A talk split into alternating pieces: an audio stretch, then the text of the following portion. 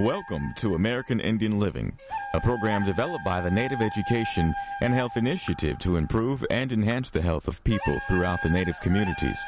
American Indian Living is hosted by Dr. David DeRose, a board certified specialist in both internal medicine and preventive medicine. Dr. DeRose has a wide range of experience with Native health issues, and he's ready today to help you learn more about your health. Here's Dr. DeRose. Welcome to American Indian Living. I'm Dr. David DeRose. We're so glad to be continuing a series of shows from the venue of the National Congress of American Indians. It is 2019 here in Albuquerque, New Mexico. We are in the exhibit hall in this uh, beautiful venue and we are talking with people who are making a difference throughout Indian country. Across from me as we begin today's show is Hazel Beck. Hazel is the director of the Southern California Veterans Business Outreach Center. Hazel, it is great to have you with us. Thank you so much, David. It's a pleasure to be here. Now, Hazel, as I wander through this uh, exhibit hall, there are certain people that I meet. They're telling me about what they do, and I say immediately, this would be a great person to have on air. Other people, I say, well, they got some great information, but I don't think they could really carry the interest of my listeners. In your case, I immediately sized you up as someone who knew what you were about, had a message to share, and I'm just so thankful you're able to pull away and join me. Thank you so much, David. I appreciate the opportunity to speak to your listeners. And I know uh, this is not just uh, a saying that I've pulled you away. I realize that you're a person who's in demand here. In fact, my understanding is you're giving a presentation right here at NCI in just a little while. Yes, I'm going to be speaking to the Veterans Committee about the work that I have started to do in Southern California uh, with uh, several of the tribes that I've piloted a SBA Boots to Business reboot workshop with. Okay, so let's talk uh, about this this whole area because this is a health show, and a lot of people sometimes you know they tune in from time to time. They're hearing about something with diabetes or cancer prevention, but folks that are uh, regular listeners they realize that we talk about whole person health, we talk about community health, and financial health is a huge piece of that. SBA. Small Business Administration. Tell us what is that all about? Because people have heard of it. And they say, "Well, what kind of group is this?"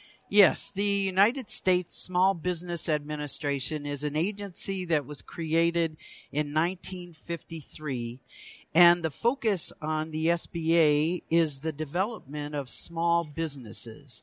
So the SBA does this through a variety of channels. Uh, the SBA is responsible for uh, developing policies at the national level that govern things like government contracting mm. or small business certifications if you're a uh, veteran owned business or a woman owned business. Uh, they also do this by um, access to capital, channels that uh, people can get funding to start a small business or to grow an existing business. So I know that your listeners are familiar, as you say, with financial health. And so the SBA does whatever it can to foster small business development throughout the United States. So you're here at the National Congress of American Indians because you're trying to connect with First Nation peoples. Why is that such a priority for you right now, Hazel? Uh, it became apparent to me when I took this position about a year and a half ago that we have 11 different tribes alone just in San Diego County. Mm. My office is based in Carlsbad. So, um, I've been doing the SBA's Boots to Business program facilitation for over six and a half years and it just dawned on me that I didn't see much attention being paid, uh, to the, uh, different reservations in Southern California. And I felt because Native American and Alaskan natives have such a high service rate mm-hmm. in the mm-hmm. military, mm-hmm. uh, that this was an area of opportunity and growth. Um, almost one in five uh, tribal members have served in the military. Mm-hmm. And so I just wanted to think of a way that I could bring to bear some resources that I knew I had access to uh, to to the uh, to Indian country business. Now, the organization that you represent, actually is not an organization that's trying to make a lot of money. You're actually offering services. Am I understanding that correctly? Yes. Uh, there are 22 veteran business outreach centers across the United States. Each one of us has our own service area, and each one of us is funded by the SBA. So the mission of all 22 of us is to provide business development services to transitioning service members, to the Guard, the Reserve, to veterans of all eras, and to their military connected family members who are interested in starting their own business or growing an existing business. And because of the funding we receive from the SBA, our services are at no charge. Wow. So someone's tuning into this show today. Maybe they are from Southern California. Maybe they're from the Northern Plains or from Alaska or from the Southeast. I mean, we, the, the show goes out on some 200 stations throughout the country, but regardless of where they're listening, they say, well, I'm a veteran and I've been trying to start this business. I'm kind of struggling. Is there someone in every region of the U.S. that they could turn to? Yes, between the 22 of us, we cover uh, all 50 states and the territories. So we have a VBOC of the Pacific that also covers Guam and American Samoa. Wow. Uh, the VBOC in New York State also covers Puerto Rico and the Virgin Islands. So yes, everybody that's in your listening area will be able to find a, a VBOC. So who should be calling their local VBOC? So, uh, transitioning service members will meet us through their transition assistance program called Boots to Business, which was mm developed by the SBA okay. and uh, Syracuse University and the Institute of Veterans uh, and Military Families. So those folks will meet us on their bases mm-hmm. uh, as they're preparing to come back to our communities. Um, members of the Guard or members of the Reserve or veterans who have been out any length of time um, will meet us either by contacting us as VBOCs or will meet us at Boots to Business Reboot events, which are held in their community. And when we say military connected family members, mm-hmm. we mean parents of the veteran, children of the veteran over the age of 18, brothers or sisters of the veteran. And if your father was or mother uh, was in the military service but they've passed away, you're still a military connected family member to us VBOC. So you're entitled to service. So the Veterans Business Outreach Centers, these VBOCs that we're talking about, they're there to help people of any service connection, whether it's a family member, whether it's themselves, and if they're looking for help either starting a business or they've found themselves with a business on their hands, you could help them. Yes, any one of us VBOCs would be happy to help them. If you have an existing business, uh, we could help you with strategy. We can help you expand the business. We can help you find capital. Uh, we're like your executive coach, so to speak. Mm. Uh, as a startup, uh, we'd be more than happy to sit with you and just talk through your idea, uh, just to help you evaluate whether it would help you reach the goals that you're looking for financially. Mm-hmm. Um, we provide confidential one-on-one counseling. Uh, we do some additional trainings but we also do the Boots to Business reboot uh, class out in the community. So, talk with uh, folks today about some examples of maybe success stories that have come about because someone contacted one of these veterans business outreach centers. So before I took the uh, position here in California, I was the VBOC in Chicago for Illinois, Wisconsin, and Minnesota. Okay. So I had a um, military spouse who was retiring from education. Mm-hmm. Her best friend was also a teacher. And so they came uh, to me to talk about uh, starting a coffee food truck concept. A coffee food, food truck. truck. So okay, what they okay. were thinking about doing is they realized that there wasn't really good coffee first thing in the morning at some of the schools in their area in Illinois. Uh-huh. So they were going to do a mobile coffee unit and uh-huh. they were going to go around from school to school. Okay. So that was their idea. So they came in and we had a session and we talked about it. And then I didn't hear from them for a while, a couple mm-hmm. months. And uh, then they contacted me again, and I said, "So, whatever happened with the coffee truck?" And they said, "No, no, we didn't get anywhere with it. We have another idea." Uh, I said, "All right, so what is it?" And they said uh, they wanted to open a coffee kiosk in a train station Hmm. in Illinois. Okay. So it was very interesting talking that concept through, and I coached them uh, so they could go to their village meeting and have discussions with city officials hmm about feasibility of this, and it was a resounding no.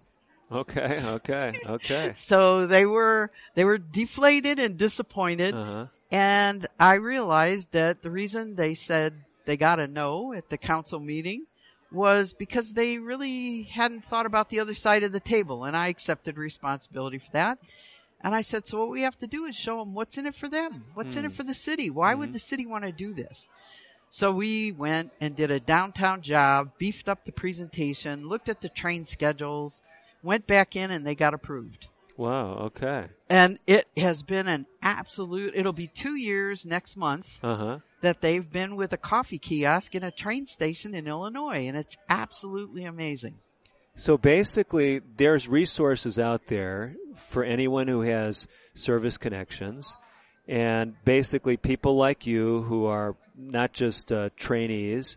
You've been doing this for a while. I, I met some of your colleagues there at the booth, and it didn't look like any of you had just come out of high school and No. got a you know a one year d- associate's degree or something.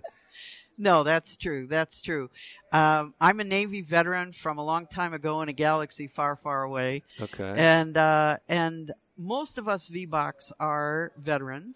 Uh, most of us VBOCs have uh, had our own small businesses at various points in our lives. Mhm. And we've come to this uh, particular position uh, because we are interested in serving other veterans.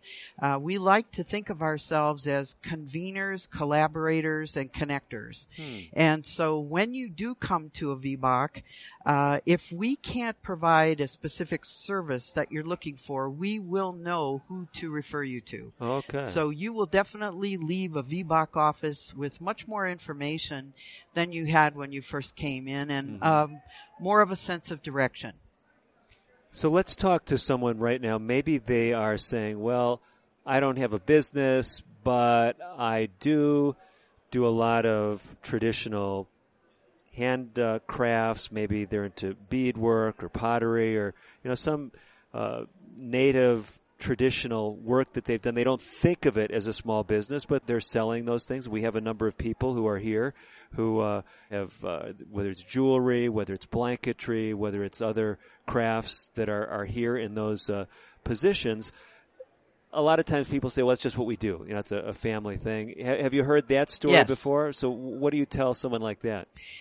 Well, the first thing to think about is the fact that art is actually can be a business. Okay. Uh, many times when we're counseling artists, they struggle with the concept of the fact that they create the art because they have to. It's something within them that they uh, manifest, whether it's painting or beadwork or pottery. Uh, they do it because they have to do it. What they struggle with many times is that people think that their work is amazing and beautiful and there's actually a market value for that work uh, and that they can actually profit from the talent that they have. So it's it's a hard time sometimes to get someone through that threshold to realize that if this is your dream and you have a cottage industry or you're doing a hobby and it's starting to build a little bit, mm-hmm. that you should be very proud of that and you can actually structure that as a small business and generate a revenue stream for yourself and your family. And there would be advantages of reaching out to someone like you or someone in their community, if you will, the local VBOC, because you can help them look at things that they might overlook. Is that true? Yes. Yes. We want to talk about some of those practical things, but before we step away from this segment, Hazel, tell us how someone can get in touch with VBOCs in general. Uh, the best way to do that is to go to the sba.gov, G-O-V, website forward slash V as in Victor, B as in Baker, O is in Oscar, C is in Charlie. So sba.gov forward slash VBOC. Okay, thanks so much. We're going to be back with more from Hazel Beck. We are here at the National Congress of American Indians in Albuquerque, New Mexico. More from Hazel, more to come after this. Don't go away.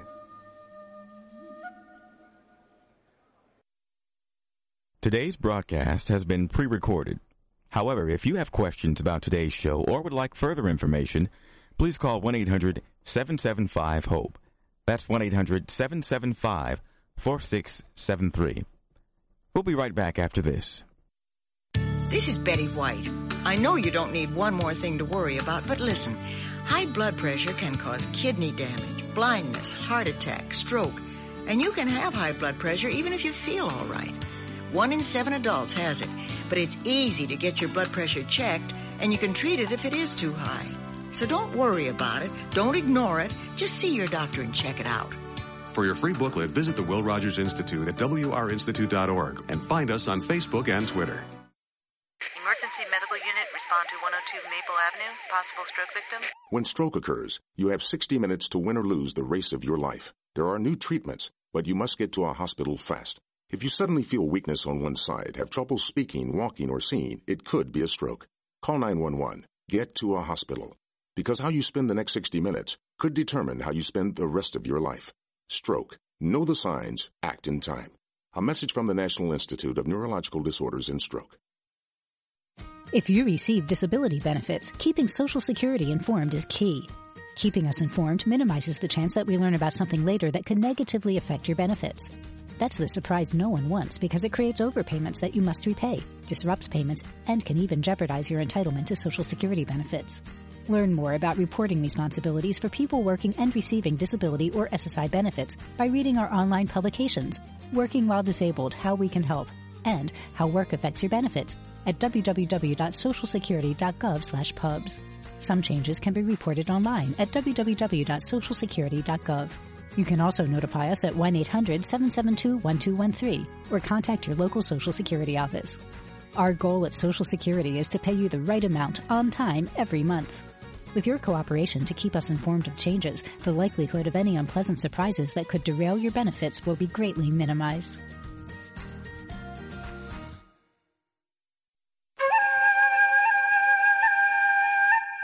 You're listening to Dr. David DeRose on American Indian Living. Your comments and questions are welcome. Call now at 1 800 775 HOPE. 1 800 775 4673. Here again is Dr. DeRose. You are back with Dr. David DeRose here from the venue of the National Congress of American Indians in Albuquerque, New Mexico. We are recording this segment in October of 2019. Across from me is our guest from the first segment. We're so glad that Hazel Beck, the director of the Southern California Veterans Business Outreach Center, has been able to stay by for one more segment. Thank you, Hazel. Thank you, David. It's my privilege. Hazel, before we had to step away, we were talking about art as business and why individuals who have connections with the Veterans Affairs Department, they've served themselves, they have family members who served, why they should especially be thinking about these VBOCs, these Veterans Business Outreach Centers.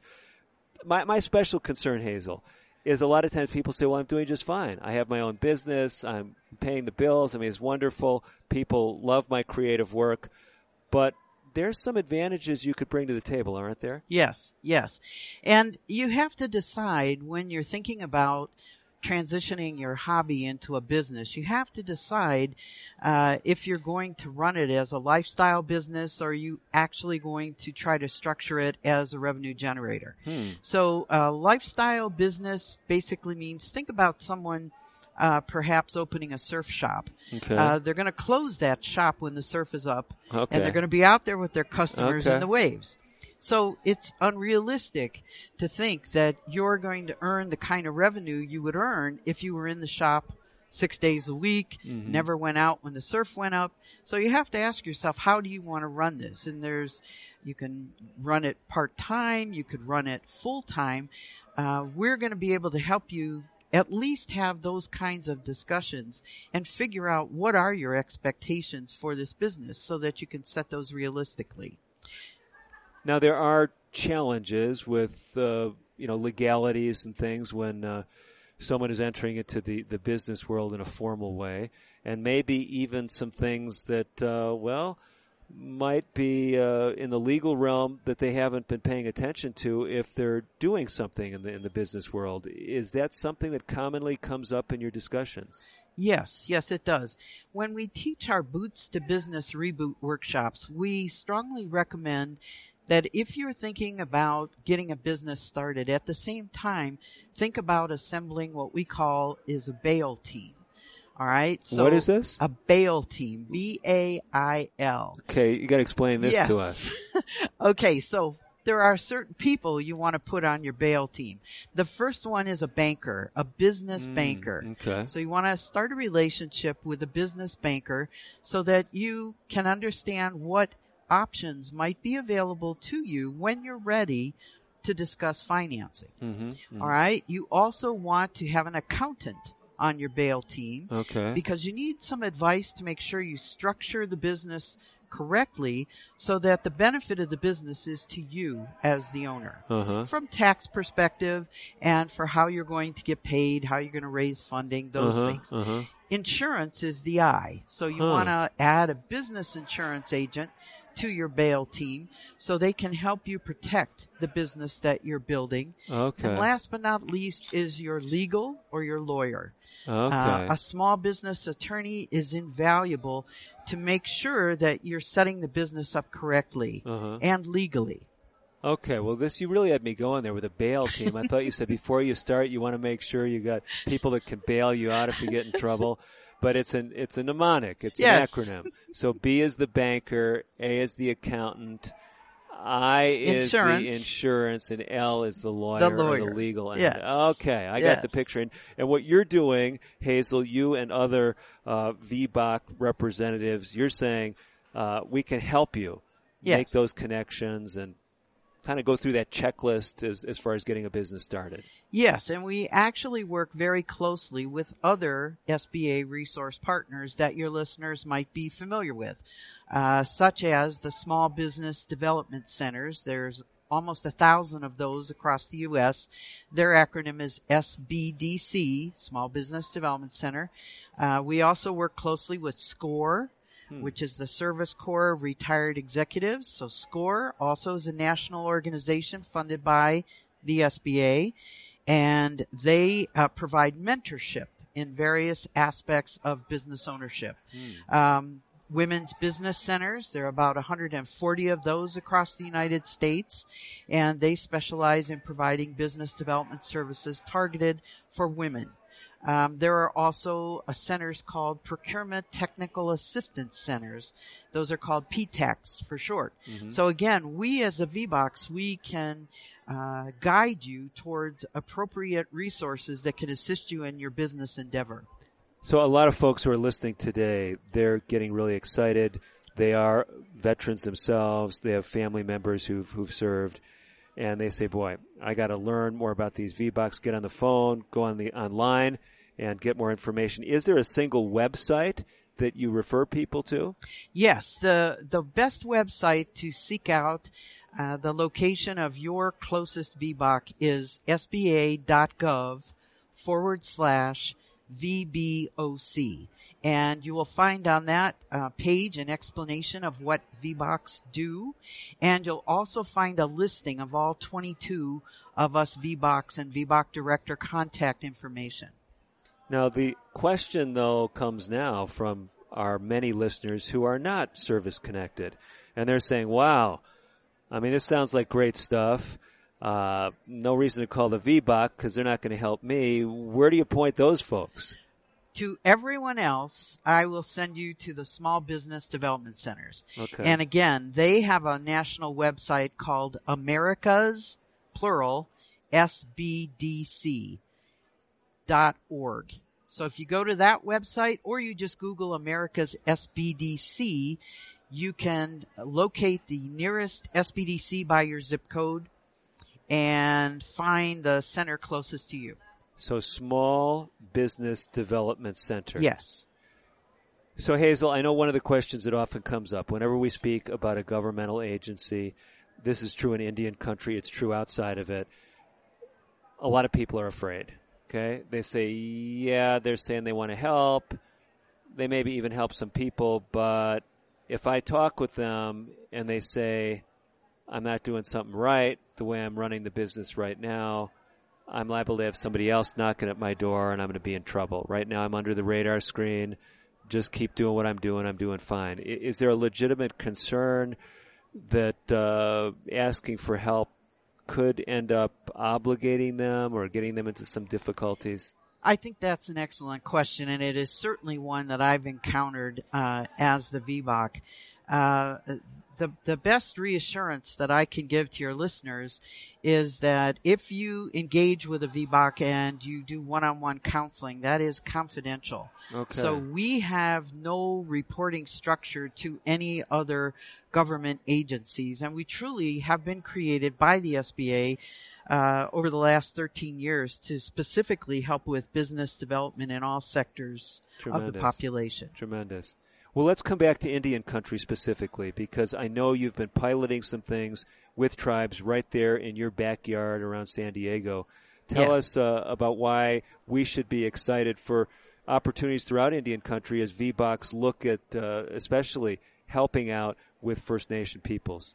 Yeah, so I'm very excited. I have, in the last couple months, taken the curriculum that we deliver on the uh, military bases, uh, Boots to Business. It's called Boots to Business Reboot when it's done off the base. It's the same eight modules that comprise the introduction to entrepreneurship that we give to transitioning service members. And I was fortunate enough to be invited uh, to deliver that workshop on the Viejas Band of Kumeyaay Indians and also last month to the Pala Band of Mission Indians. And uh, both events were extremely successful. Uh, the events were opened either by the chairman of the tribe with welcoming remarks, or in the Viejas case, it, it was the it was Adrian Brown, one of the councilmen uh, for the tribe, uh, who presented a short video on the history of veterans in the Oh, Viejas really? tribe. Wow. And uh, the event was extremely well attended. Uh-huh. Uh, the eight modules basically step the participants through different aspects that they will encounter as business owners. Hmm. So uh, the goal is to help them decide whether or not entrepreneurship might be for them. hmm Boy, that's great. So, uh, eight modules. Is it safe to say those modules maybe take an hour apiece to deliver, or is there a, a rule of thumb with About, that? about 40 minutes. Okay. About 40 minutes. Uh, they cover um, an introduction to entrepreneurship. Module 2 discusses whether this is the right idea. Could it be a possible business concept? Module 3 is market research. Module 4 is the economics of small business. Hmm. Uh, module 5 are the different legal structures that you could structure your business as. Module 6 is where to find the financing and the money. Okay. Module 7 is how to write a business plan, and Module 8 are all the SBA resources that are here to assist you after this event free of charge. I also do something else because I want to attract other resources to the workshop, like Department of Veterans Affairs, Departments of General Services, and the SBA. Wow. Great stuff. Hazel, our time has slipped away. I know your time is slipping away because you got to get off to a presentation shortly. But before I let you run, people want more information. They didn't get that website down yet.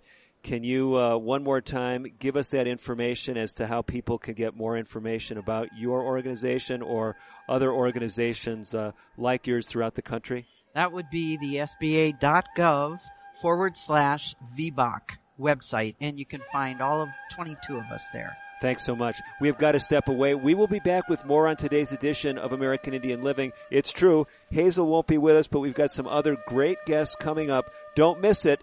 We're back with more right after these messages. American Indian Living will continue in a moment. If you have questions or comments about today's pre recorded broadcast, please call 1 800 775 HOPE. That's 1 800 775 4673.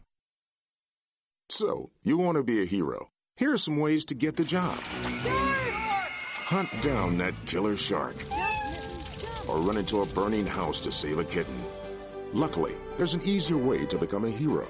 Call 911 if you see someone experiencing the symptoms of stroke, sudden weakness on one side, or trouble speaking, walking, or seeing.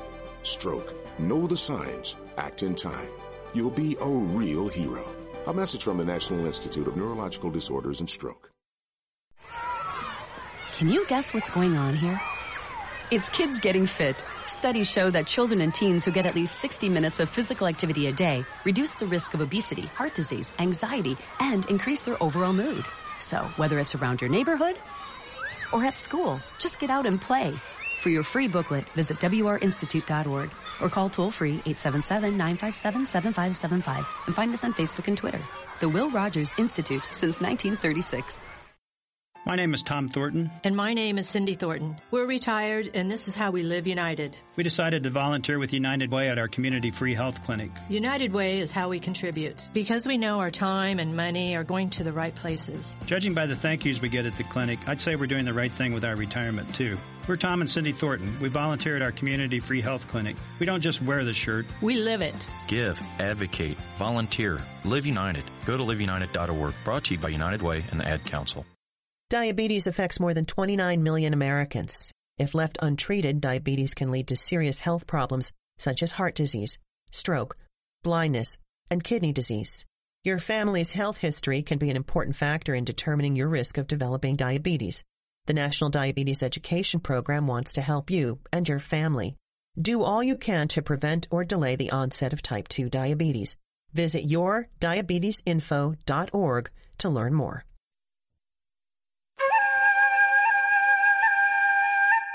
You're listening to Dr. David DeRose on American Indian Living. Your comments and questions are welcome. Call now at 1 800 775 HOPE.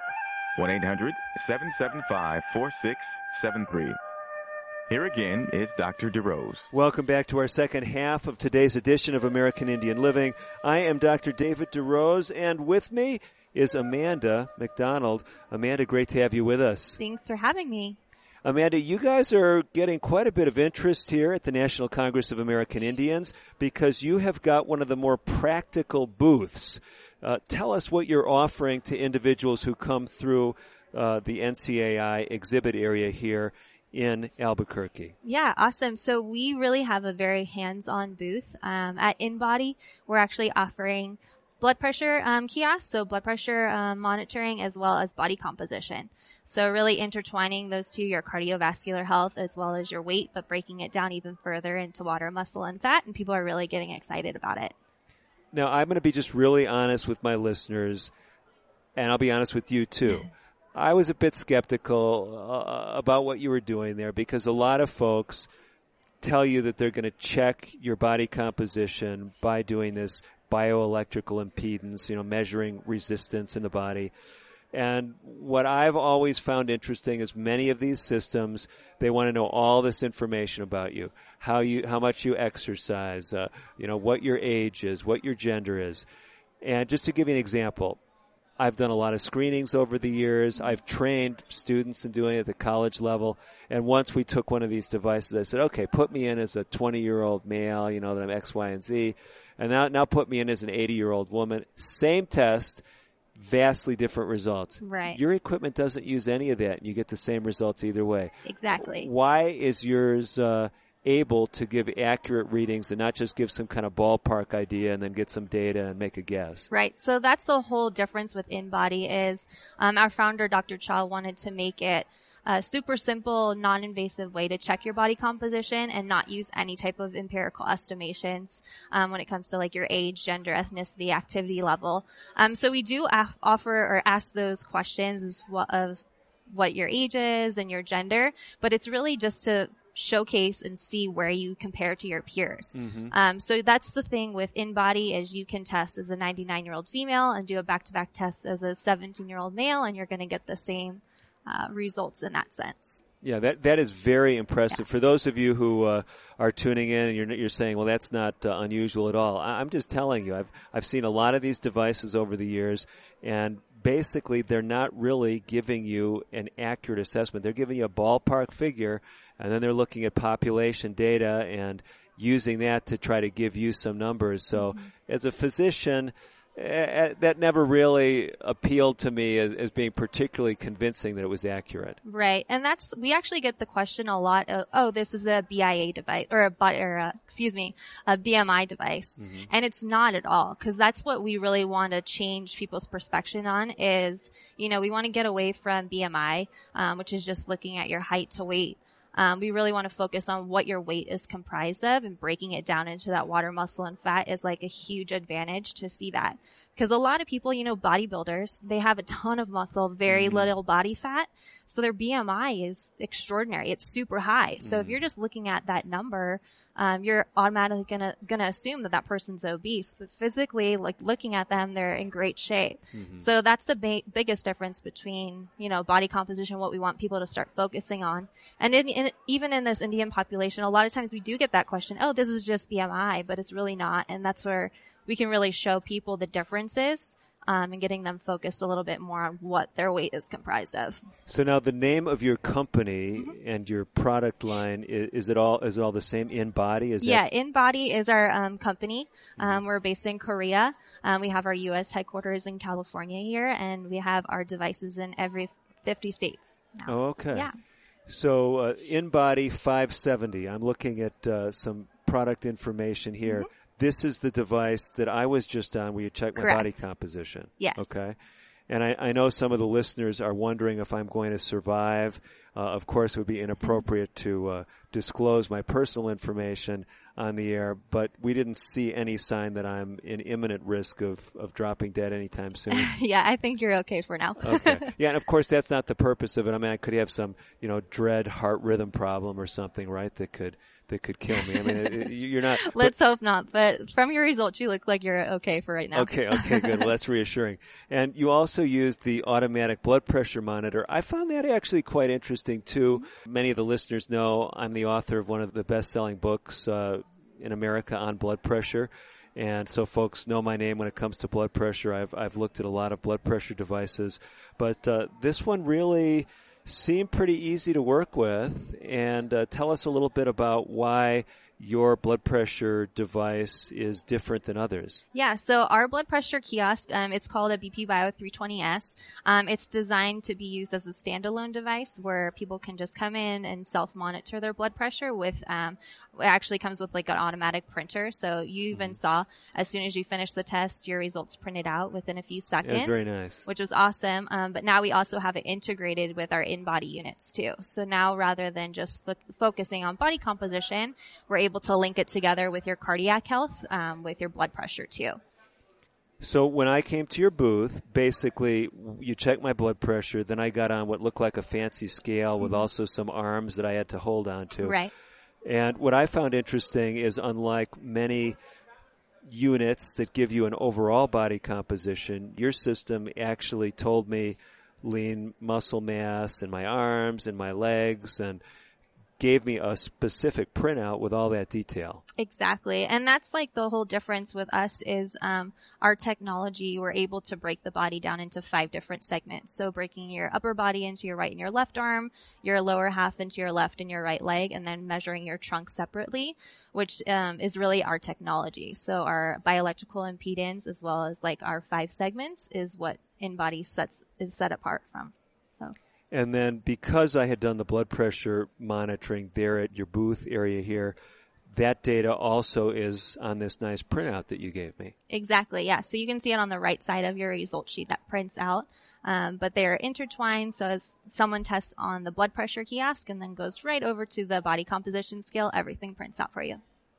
So let's talk a little bit more about this because, of course, on my show, throughout Indian country, throughout the world really today a lot of talk about risk factors, about body composition, especially as it relates to cardiovascular disease, diabetes, things like that. Mm-hmm. What do you find happening even at this venue when uh, when someone gets on the InBody unit and you say you've got a lot of visceral fat? What first of all is that?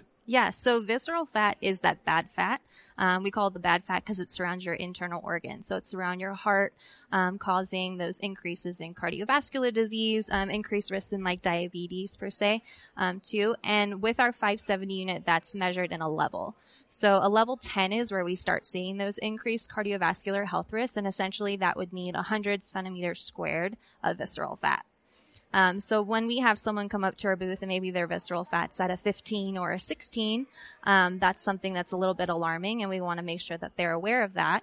Um, and then we can look at their result sheet a little bit more and look at what, how much body fat they have to lose, and we want to make sure that that is a number that's going down. Well, one of the things that's interesting about all of this, and, you can tell me, Amanda, how you uh, feel about this, but when I talk with folks about visceral fat, I tell them, you know, fat is not just a storage form of energy. Fat is metabolically active, and that fat around the organs is making compounds that are actually contributing to inflammation.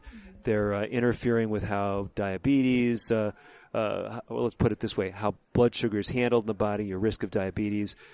And so we need to be very concerned about that. Do you find that's a useful way to explain it, or do you find some things that help drive those points home a little bit better in your teaching? No, for sure. Yeah, that's a definitely an interesting way to describe it. And with our InBody 572, we actually can look at the extracellular water value where we'll see someone who has more swelling or edema in their body that may be caused by that um, visceral fat too. So that's just another talking point when we're looking at someone's result sheet and explaining to them like their visceral fat as well as like their extracellular water or water mm-hmm. being held outside of those cells causing that inflammation. That's a number that we definitely want to monitor, especially with someone maybe with like diabetes, um, going through dialysis, something like that. So let's talk about this too, because this is not something people usually think in terms of extracellular uh, water. Mm-hmm. Of course, in our bodies, we have fluid in our blood vessels. We have fluid in our lymph vessels. But we also have fluid in our cells. Uh, we have fluid in the, we call it interstitial space, the spaces between the cells. How accurate uh, is this assessment that you folks are giving? Is it, uh, you know, in the research, does it look like it's a pretty good indicator? Yes. So InBody is validated with DEXA through the Mayo Clinic, mm-hmm. and we are 98.9% accurate with them. So those of you who don't know what DEXA is, it is considered the gold standard of body composition. It's essentially like an X-ray scan of your body. Um, so we do all of our validations with them, obvious for obvious reasons, but we are 98.9% accurate.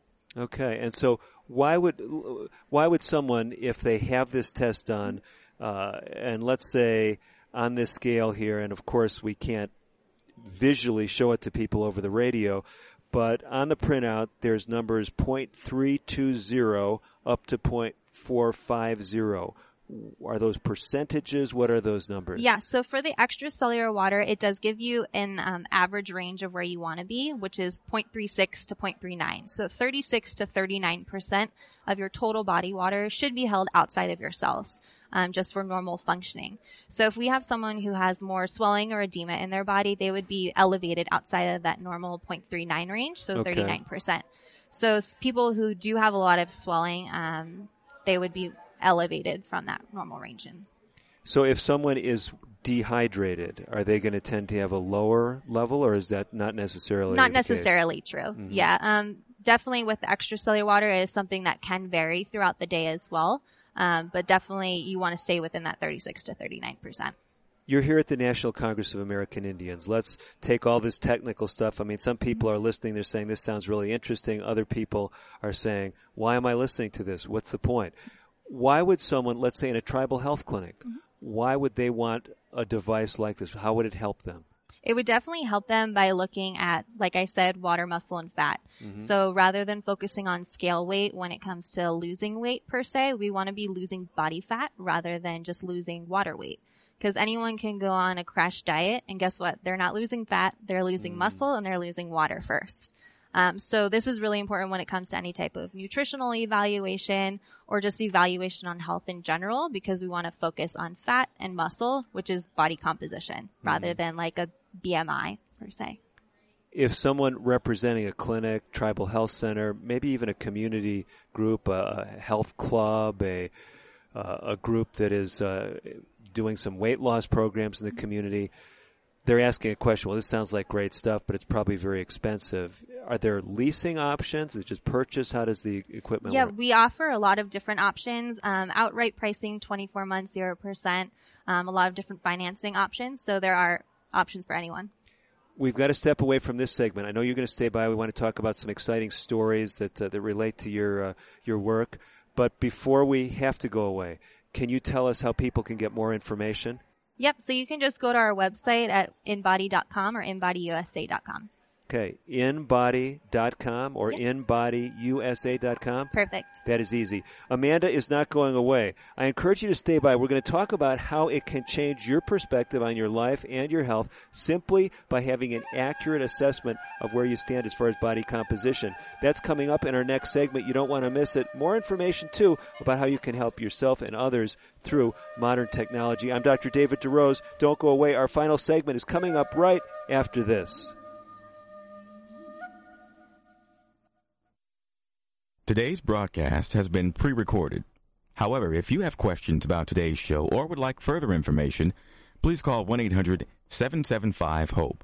That's 1 800 775 4673. We'll be right back after this. One day, I'll teach chemistry to kids. I'm going to be an architect. My dream is to be a chef. At the U.S. Department of Education's Office of Federal Student Aid, we provide more than $150 billion each year in grants, loans, and work study funds, making higher education possible for anyone at any stage of life. I can go back to college. I can change careers. I can make a difference. Federal Student Aid, proud sponsor of the American Mind. Learn more about money for college at studentaid.gov. Diabetes is a serious disease that runs in families. If your parents or siblings have type 2 diabetes, you have a greater chance of getting the disease. If you're African American, Hispanic, or Latino, American Indian, Alaska Native, Asian American, Native Hawaiian, or Pacific Islander, you also have a higher chance of developing the disease. The National Diabetes Education Program wants to help you understand your risk. Visit the NDEP website at yourdiabetesinfo.org for diabetes prevention tools, including the Family Health History Quiz.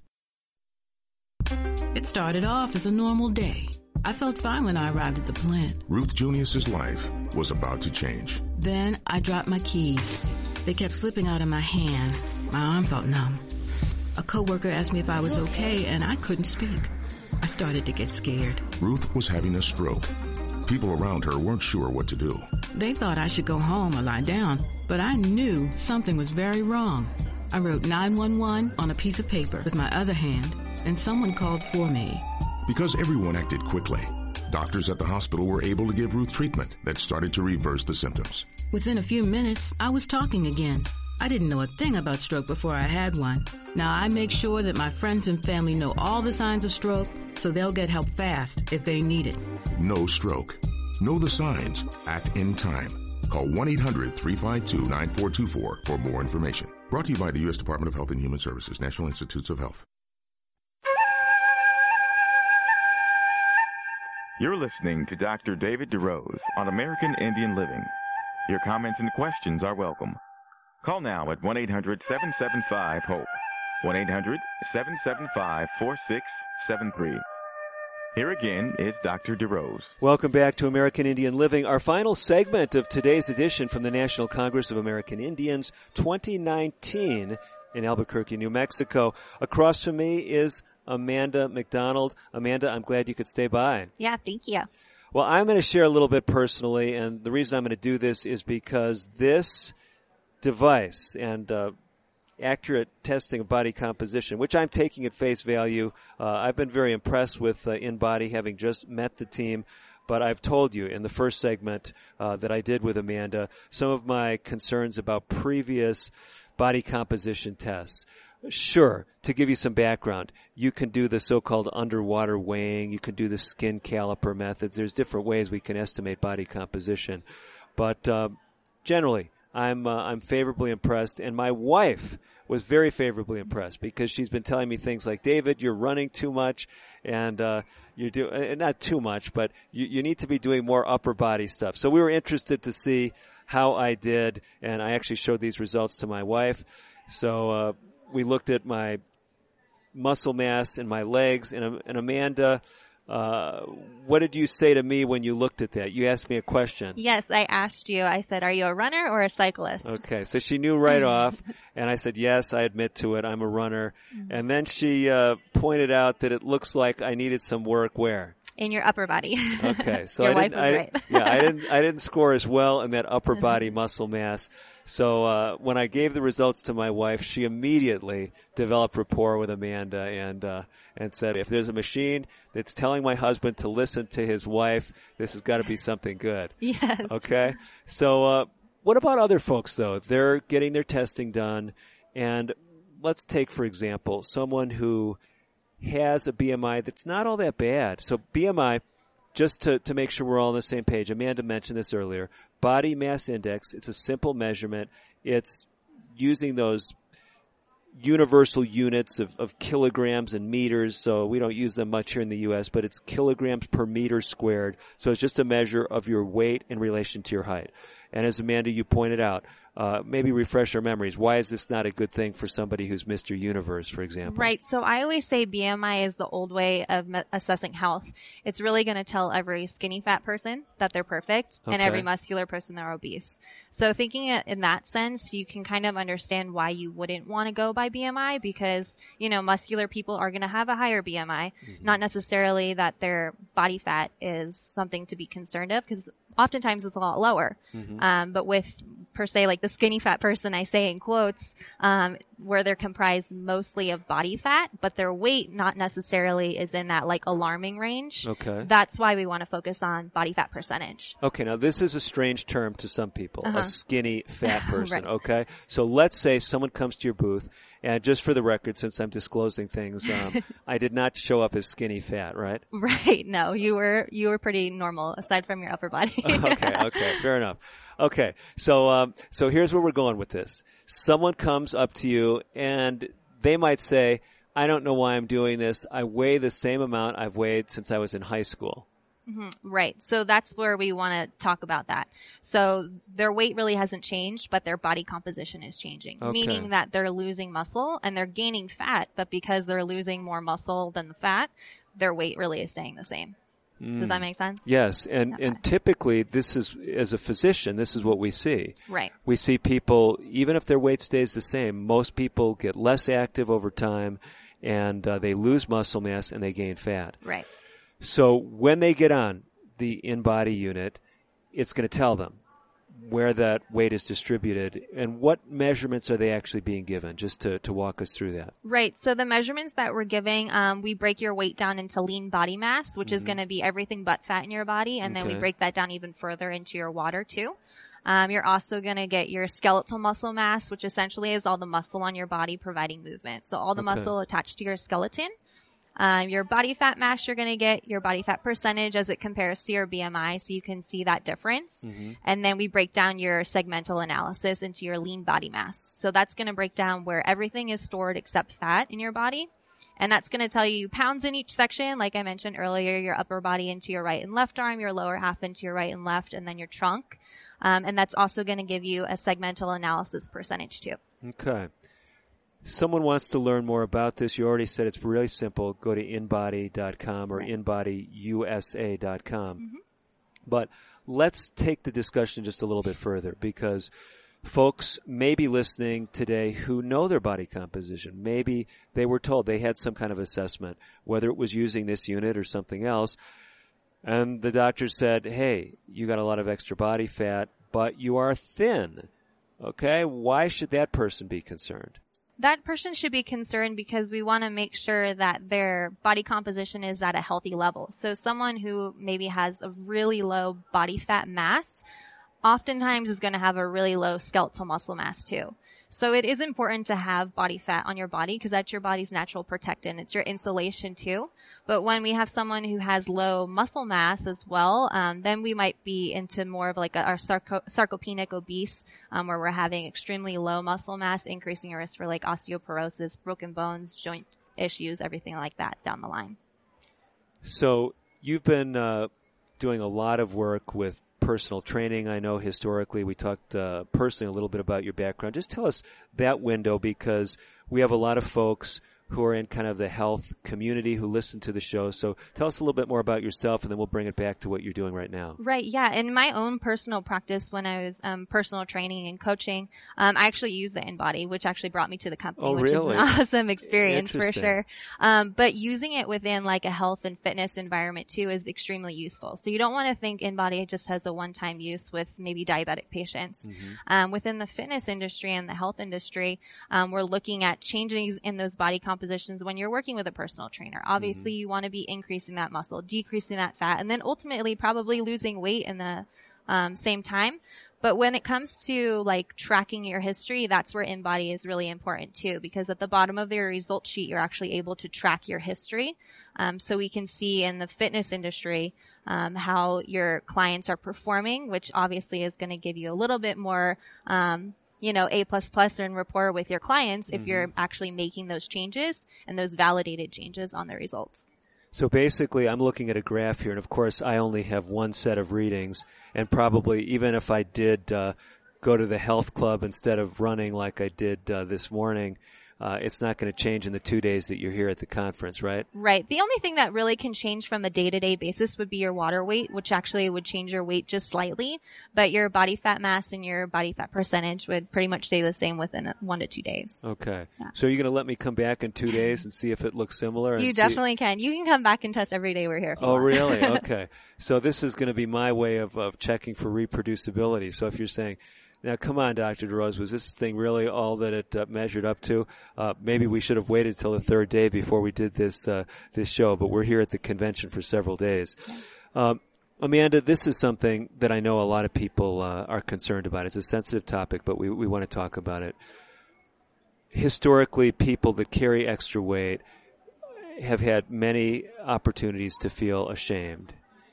How can doing something like this, instead of shaming people, motivate them? Mhm, For sure. So that's the whole purpose of InBody is we want to make it accessible for everybody and we um, want to make it, you know, non-invasive. So you mentioned earlier, like the skin fold calipers or even underwater weighing. That's not designed for everyone. That's not designed for someone who knows that they might be 50% body fat and doesn't want to get into a bathing suit Mhm. or doesn't want to have their shirt rolled up in the gym and have their belly squeezed. Mhm. So that's why InBody is super awesome in that sense Uh-huh. because anyone can step up onto the scale and stand there for 45 seconds. Um, so we want to make sure that everybody is comfortable in this environment. That's why InBody made it so like non-invasive. And it was really simple. I mean, the way I did it, uh, you guys said I can leave anything in my pockets that I want, but you informed me of some interesting relationship there. What was that? Yes. So anything that you leave inside your pockets or if you're wearing anything heavy is actually going to be added on as fat mass because we're sending all the currents through the water in your body. So everything that you're wearing is going to be added on as fat mass. So we always recommend people test in the lightest conditions as possible. So like shorts and a tank top would be ideal. Now, granted, here at this venue, I didn't quite do that, but I did take off my jacket. Uh, I was wearing a sport coat, and uh, all I had to do though was empty my pockets. I didn't take my shirt and pants off, obviously, Right. here in this venue, and uh, it was really very simple, very quick.